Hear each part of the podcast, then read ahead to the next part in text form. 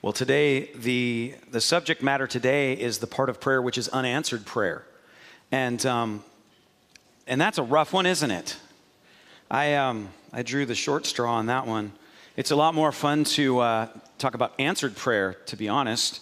But in the light of the testimony, you know, as Paul and Nathan are walking through an ongoing unanswered prayer, but continuing to press in, nobody here has, I think, an experience of not having some form of unanswered prayer. It's probably happening right now in your life. You're probably walking through that, right?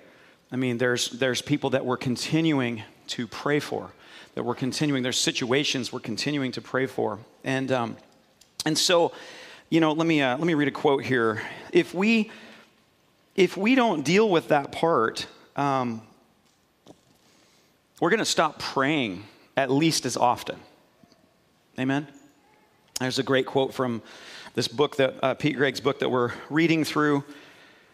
And it says this: we're never going to be able to move forward in faith until we know it's okay to admit our disappointments so our doubts can be addressed. We have to be able to have that as a part of our relationship with the Lord and walking through this life. I think, well, let me start with the scripture here, and I want us to engage from that place of just that the Lord understands exactly what we're going through, and he's here to help us while we go through it. Because the goal here, I'm going to tell you the end at the beginning, the goal here is that we continue to stay with God and we continue to keep talking to him. So in Luke chapter 18, verses 1 through 8, Jesus is talking about this very thing. And he told them a parable to the effect that they ought always to pray and not lose heart. And he said, in a certain city, there was a judge who neither feared God nor respected man. And there was a widow in that city who kept coming to him and saying, give me justice against my adversary. How many of you guys know exactly how that feels, right? It's like you're in the midst of an injustice, whether it's the enemy, whether it's a situation, whether it's a dictator that you're like, this isn't right. And so she kept coming to the judge. Do we have those scriptures? I think I gave you that. Give me justice against my adversary. And for a while he refused, but afterwards he said to himself, though I neither fear God nor respect man, yet because this widow keeps bothering me, I'll give her justice. And so she won't beat me down by her continual coming. Great story, huh? And the Lord said, hear what the unrighteous judge says. Hear what the unrighteous judge says. And then he says, and will not God give his elect who cry to him day and night, will he delay long over them? Will not God give justice to his elect who cry to him day and night? Will he delay long over them? I tell you, he will give justice to them speedily. Nevertheless, when the Son of Man comes, will he find faith on earth? What a juxtaposition there, right? He's saying, listen, if this unrighteous judge, just so he can stop being annoyed by the persistence of this woman who keeps coming to him, is going to give justice just to say, like, stop bugging me. I don't care about God and I don't care about man. I'm not scared of anything. I got all the power, but you are annoying me enough that I'm going to just give you justice for my own selfish needs. And he goes, now, if that guy is going to do that because of persistence, how much more will your Father who loves you give you justice? Won't he give you justice? If this wicked person will do it for selfish reasons because of perseverance, how much more will the God who loves you, that you don't annoy, hear your persistence? And he goes, but, will I find faith when I come? When I come back, will you still be praying persistently that I would bring justice to that situation? And by the way, justice, that applies to every situation. You know, that applies to every situation, whether it's sickness, whether it's broken relationships, whatever it is, that the love of God would come and that justice would be restored in that situation. Amen? But will I find faith? Will you still be asking when I come, even though I've said that? You know, I was thinking about that word speedily. And raise your hand if you're over 40. Right? It goes fast, doesn't it? How many of you guys are like, yeah, this life is like, are you with me? I mean, it goes fast. Now, how many of you don't have to raise your hand, but everybody else that's even over that, it goes even faster, doesn't it? Red Crab, who doesn't mind sharing with us about the times when he used to walk with George Washington when we were founding the nation, he said, you know, life is a lot like, have you guys ever watched him like spool wire onto the power lines? Have you ever seen that? And they've got those big, huge, round spools. And when it's first coming off, that thing's just barely moving, right? But it gets down to where there's only a little wire left, and that thing is just humming. Has anybody ever seen that? So the least wire that's left on the spool, the more that thing is just zipping. Now, how many of you guys know what I'm talking about? You don't have to raise your hands, because we can see you because you have beautiful white hair. And we are just glad to have these last few moments together. Why is that bad? Do you guys even believe in Jesus? Okay. Come on now. Okay, I can see how you took that the wrong way, but that's not how I meant it. That's not how I meant it. Jeez. We're talking about Jesus coming speedily. The bottom line is this life goes very, very quickly. And I was contemplating this morning about continuing to knock, continuing to say, God, give me justice, give me justice. The Father prophesied to Adam and Eve in the garden right after they had eaten the fruit, after Satan deceived us and took authority away from Adam and Eve. And in that moment, he said to the snake, she's going to crush your head. Her seed is going to crush your head. I'm bringing redemption. And I'm telling you right now, Satan, that the Christ is going to come. Now, he had no idea how it was all going to work, but he said, you may have deceived Eve today, but very soon her seed will crush your head. And from that day forward, Satan has specifically oppressed women. I don't know if you guys noticed. And for thousands of years, women were considered property. If a woman witnessed a crime, her testimony did not count in a court of law because she's just a woman. Where do you think that's coming from? Until 1920, women couldn't vote, right? Women's suffrage. How many of you guys are glad that women can vote? How many of you are glad that we don't consider women property anymore? How many of you are glad that we are seeing God's daughters restored to the honor and the place that they were called to be in? Amen? So, let me ask you this. As my great-great-great-great-great-grandma and your great-great-great-great-grandma too was praying, Lord, will you let your kingdom come and your will be done, that women wouldn't be considered just property, that women wouldn't be considered lesser, they wouldn't be considered dumber, they wouldn't be considered all these things that Satan deceived us into believing about women. And God, would you give them not only that, but would you give them the ability to vote? God, I pray, give me justice, give me justice, give me justice. And how many of you know that there was woman after woman after woman after woman that prayed that and went to the grave having not yet received the answer to that prayer? But how many of you know that that persistent prayer brought about the answer that now, probably very soon, we'll get to have a woman president, which is going to be phenomenal. We're kind of late on that one. Other nations have got great prime ministers. We haven't got there yet. Are you guys with me? Now, how many of you think it was a good idea that our great-great-great-grandmas and grandpas, by the way, too, right? We weren't all trying to keep everybody down. We did this together, but I'm focusing on these prayers of our great-great-great-grandmas. How many of you think that they don't look upon the answer to that prayer now, knowing that they prayed for the short life they had, and though they didn't see it, that they're rejoicing presently to see their great-great-great-granddaughters living in the honor and the respect and the glory and the power of what God intended all along, and that justice has come? Amen. Are you with me? But will I find faith when I come? And see, this is where, first of all, we do have to understand there's a context of what speedily means. How many of you guys know that those suddenly miracles, they tend to happen after like years of praying? Has anybody else noticed this? You know? So that continued knocking and asking is so important, but we have to understand the context so we can keep knocking. Are you guys with me? So I want to share a couple of, and part of that means that we have to talk about this part because we've all had in our hearts broken over aspects of unanswered prayer, and it makes it really, really difficult. When I was a kid, my aunt had her second son. His name was Andrew. And he was born with cerebral palsy.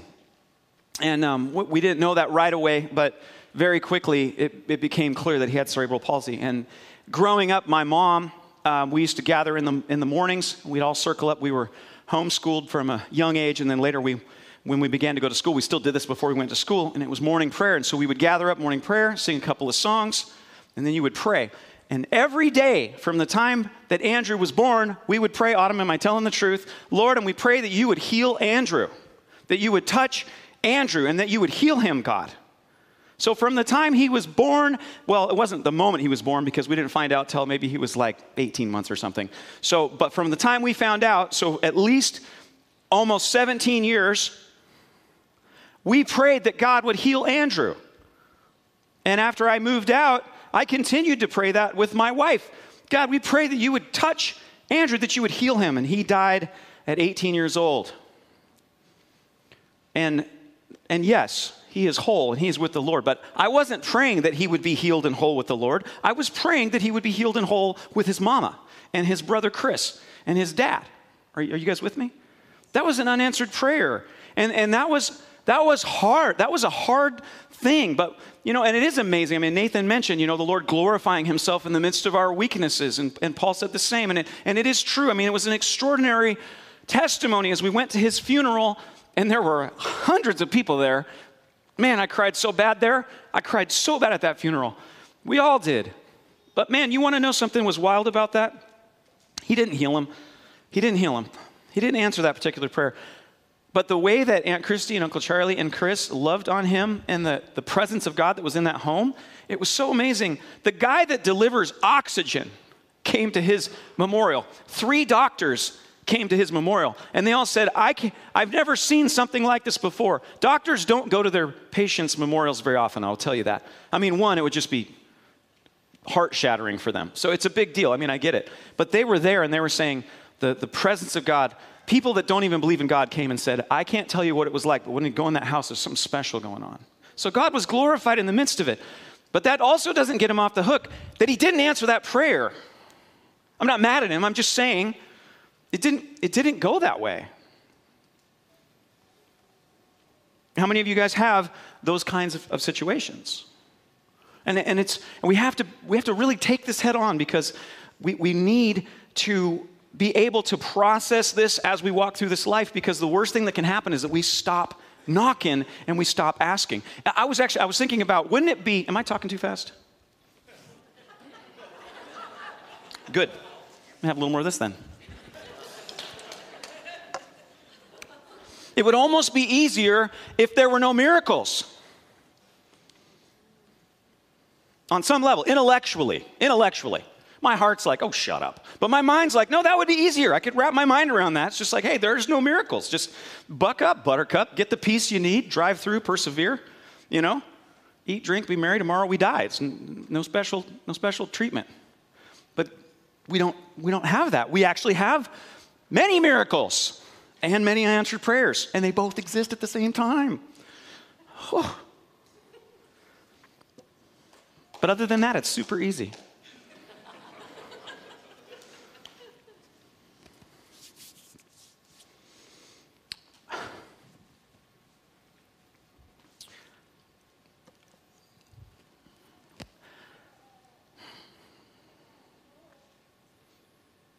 My Aunt Patty died of cancer. My wife's Aunt Patty. Man, we prayed. Oh, golly. I really wanted the Lord to show my kids the God of healing. Show my kids. In this situation, I've seen you heal other things. Do it in this one. Red and Kenny prayed for a 10-year-old boy with cancer in his thigh. It was bone marrow cancer. and the Lord touched him and healed him. And as far as I know, he's still alive today, right? Lord, do that again. Do that for my Aunt Patty.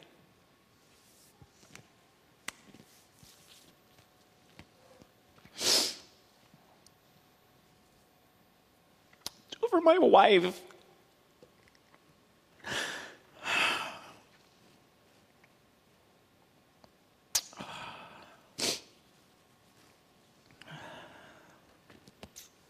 That's not what happened. How many of you guys know what I'm talking about? You know?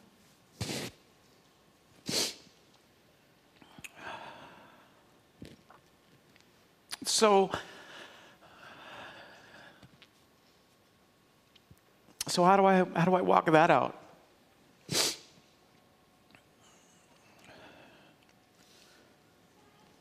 And I think there's two things I want to do today. I want to speak to our minds, because we need to understand what we can, because God, hey, thanks, man.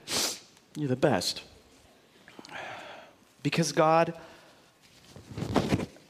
is brilliant, and what he's doing makes incredible sense on levels actually that this finite mind can't fully lay hold of until we see it, but on other levels that he's made so that I can lay hold of it. So we do need to understand. He wants us to understand so we can love him with our whole mind, but also our whole heart. And so I want to speak to our hearts and our minds at the same time. You know, one of the things that I like, this quote from C.S. Lewis, and for those of you that are reading through this book that we're using as an outline, here's this quote, and you'll see it in there as well, but it says that God can and does on occasion modify the behavior of matter and produce what we call miracles is part of Christian faith. However, the very conception of a common and therefore stable world demands that these occasions should be extremely rare. In other words, if every bride gets a sunny wedding, then every farmer prays for rain in vain. You see what I'm saying? So as we're walking through this, we need to speak to, or we need to reason with our minds and understand the world that we're in. And so I'm going to use this. I just want to read this to you. I jotted down some thoughts about this, and we need to understand the world that we're in. And so I like the way that Pete Gregg summarized it. We need to understand God's world, God's war, and God's will. And let me just read this to you. God has established... This is not Pete Gregg speaking, but these are some ideas, and I liked his outline, so this is me speaking. Now I'm going to read and stop announcing what I'm going to do before I do it. Nope, still doing it. God has established laws and principles that make the world go round. The world would be a wreck if every time we prayed for our will to be done, then he answered yes to everyone's prayer. It reminds me of the movie Bruce Almighty. Has anybody here seen Bruce Almighty? It's on Netflix right now. You should go back and watch it. It'll be your homework. I don't endorse it. It's naughty. All right. But Bruce is so upset with God, and he tells him, God, you're doing a lousy job, essentially. So in the movie, God allows Bruce to do God's job for a time. And the only rule is he cannot violate anyone's free will. Now, at a certain point, Bruce, acting as God, answers yes to everyone's prayers. And the next day, thousands and thousands of people all win the lottery. And in so doing, they all end up winning like $2, and everyone is upset. It's a perfect picture, isn't it? So here's a quote from Pete Gregg. God has intricately established certain governing principles that make the world work best for most people in most places most of the time. The majority of humanity does not experience devastating natural disasters. Most babies are born healthy. Fallen nature still contains more beauty than ugliness. And so God tends to not tinker with this extraordinary, delicate, complex, and effective rules every time we pray. Did you get that? The stability of where we live is a gift from the Lord. And so he's not just, okay, yes to everyone who's praying to win the lottery. You guys see... It's quite lovely in that. I want to speak to your mind right now. Just tell your heart, don't worry, baby, we'll get to you. But right now, let me speak to your mind, okay? God's war. Jesus instructs us to pray, "Your will be done on earth as it is in heaven," because it's not a current reality. And without our prayers, it's not an immediate inevitability. Do you guys get that? We have to pray, "Your will be done on earth as it is in heaven," because not all of his will is being done on earth. God doesn't always get his way, even though he's God. The evil in the earth is not God's will. Can you receive that? He desires that none should perish, but that all would have eternal life. He desires that all would love him and love one another as much as he loves us. This is not the case, is it? Do we see that yet? No, we don't. But we pray, "God, let your will be done." We have an enemy who goes about like a roaring lion, seeking to devour those that he can. And he also comes to kill and steal and destroy. And though he ultimately cannot steal our eternal life, he is able to, at times, cut short our lives on earth, deceive us if we allow him, and wreak havoc for times and seasons while we live here on earth. His time is short, and God will eventually destroy him.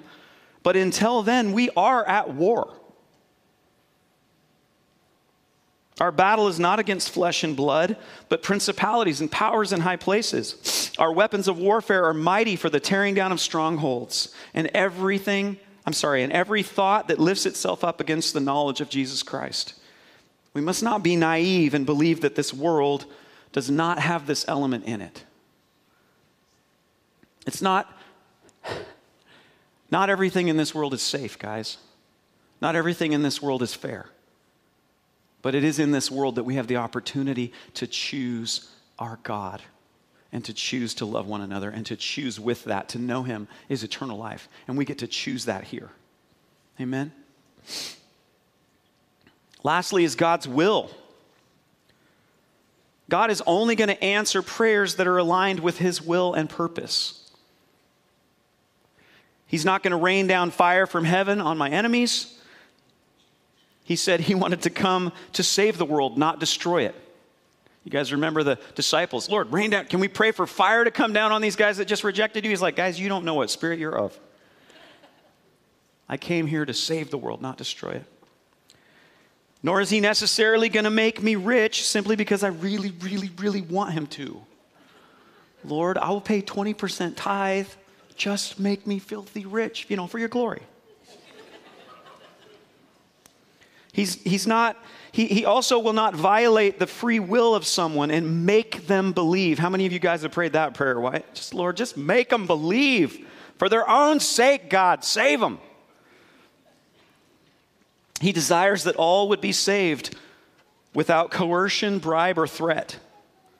He values our free choice to love him. He values that so much, guys. He wants us to choose him based solely on who he is and the merit of his character and love. He does have a plan for each of our lives. And it is working according to his wisdom, his character, and his will. He seeks to give all of us the chance to choose to receive his love. My limited perspective will not always understand things in the short term. There are questions that come up. Why this miracle and not that one? Why this prayer answered so quickly and this one's still not answered? Or perhaps, why did you say yes to this prayer and no to that one?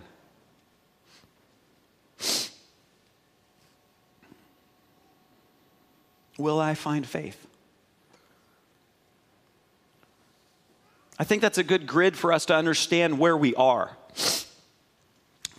When we don't understand God's world and his war and his will, I think it's easy then for the enemy to tip us over, because essentially it's like, well, you just didn't have enough faith. That's all you need to know. You just need to have more faith. And you're like, I don't know, man. I had just as much faith for this one as I did that one. And this one happened and that one didn't. Well, you're probably just not holding your mouth just right, or fasting long enough, or, it puts everything on you, and you can get tipped over pretty quick, because the enemy is more than happy to put everything on you and then wreck you.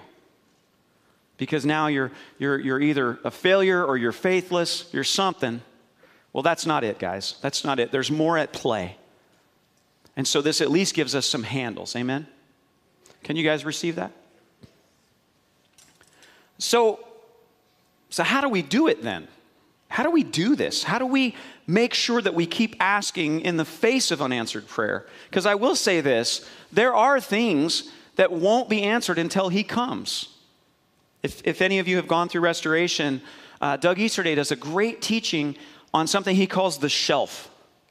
This was a life changer for me, by the way, Doug, when I went through Restoration. And he uses the example of his father, who loved the Lord and was super faithful. And he died. He died young.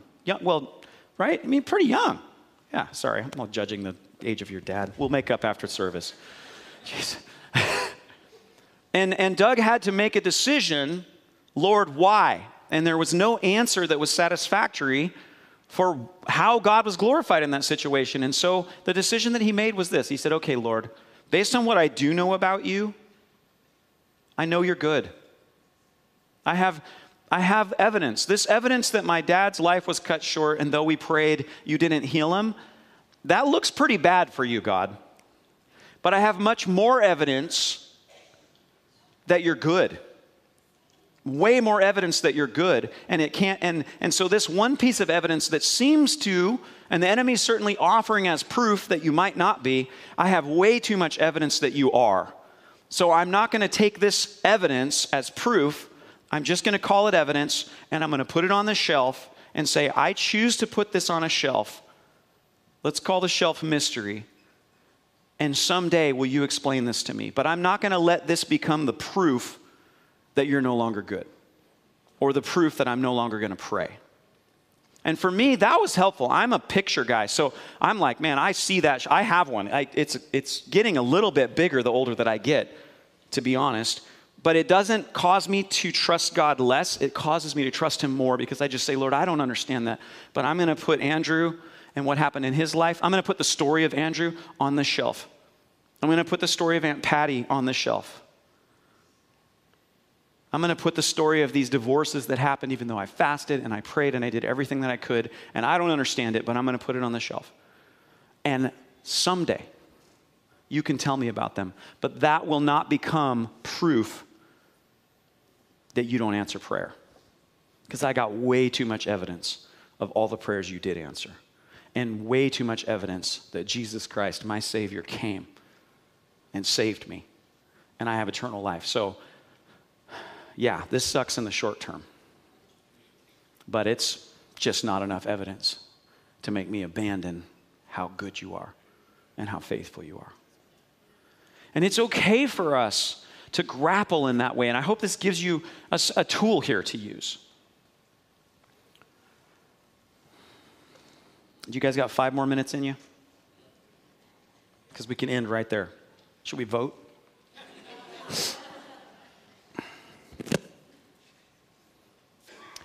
So the key thing that we need to do as we navigate this is to remember that God is with us in this conversation for the areas of unanswered prayer. We don't know if it's because of God's war. We don't know if it's because of God's will. We don't know if it's something that perhaps is in the world. We don't know. There really is going to be a certain amount of mystery, but in the middle of it, let's talk to our hearts now. Bring your heart to the Lord and say, I'm shattered over this thing. This broke my heart. This broke my heart. And we can find, in fact, let's go in Mark 14.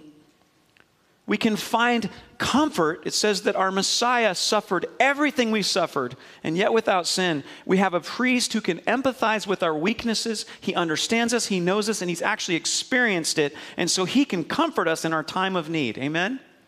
And one of those times of need is when God says no, or wait, or has silence on something while we're praying. They went to a place called Gethsemane. This is Jesus preparing to be crucified. And he said to his disciples, sit here while I pray.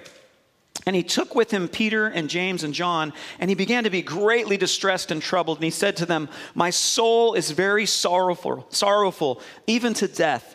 remain here and watch. In another one of the Gospels, it says that he began to sweat drops of blood. It's a physical thing that happens to where you're under so much stress that the capillaries burst and blood comes out with your sweat. He's literally sweating blood because he's under such duress, knowing what he's going into and knowing, God, I don't think I can do this. And so it says he fell on the ground, and going a little farther, he fell on the ground and he prayed if it were possible that the hour might pass from him. And he said, Abba, Father, all things are possible for you. All things are possible for you. You literally created everything. Create a new scenario. Remove this cup from me. And then he says, yet not what I will, but what you will. Did you see this? Jesus is saying, I will something else, Father. Do something else in this situation. Make a new reality. All things are possible for you. And then he came and he found them sleeping. And he said to Peter, Simon, are you asleep? Could you not watch 1 hour? Watch and pray that you may not enter into temptation. The spirit is indeed willing, but the flesh is weak. And again, he went away and prayed, saying the same words. Did you catch that? He goes to the Father. Father, please. Please let this cup pass from me. Everything is possible for you. You could just change this. You could do it a different way. But not my will, but your will be done. Jesus can empathize with those situations in unanswered prayer where you and I are going, God, anything is possible for you. Just touch their mind and restore it. Open their eyes and restore them. Show them what's real, not what they believe right now. For God's sake, break that addiction. Save that person that I love. Give them a dream. Give them a talking donkey. You're God, for crying out loud.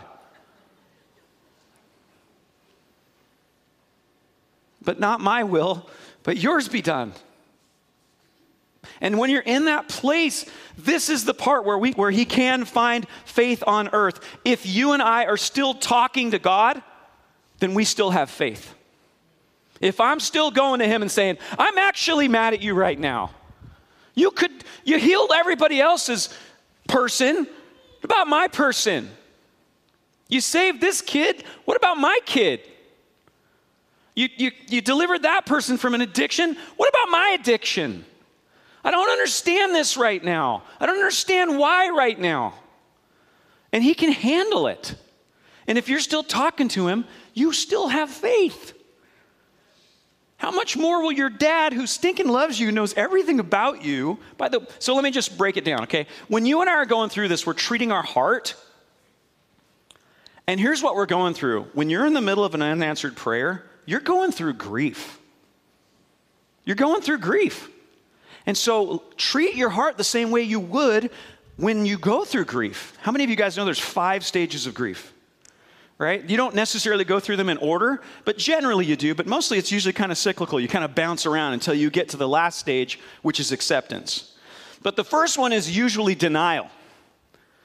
Your prayers start sounding like this. Lord, thank you for this day. I pray you bless all the people everywhere. Thank you for this food. I'm not even eating yet. Okay, anyway, whatever. Your kingdom come, your will be done. I got to go to work.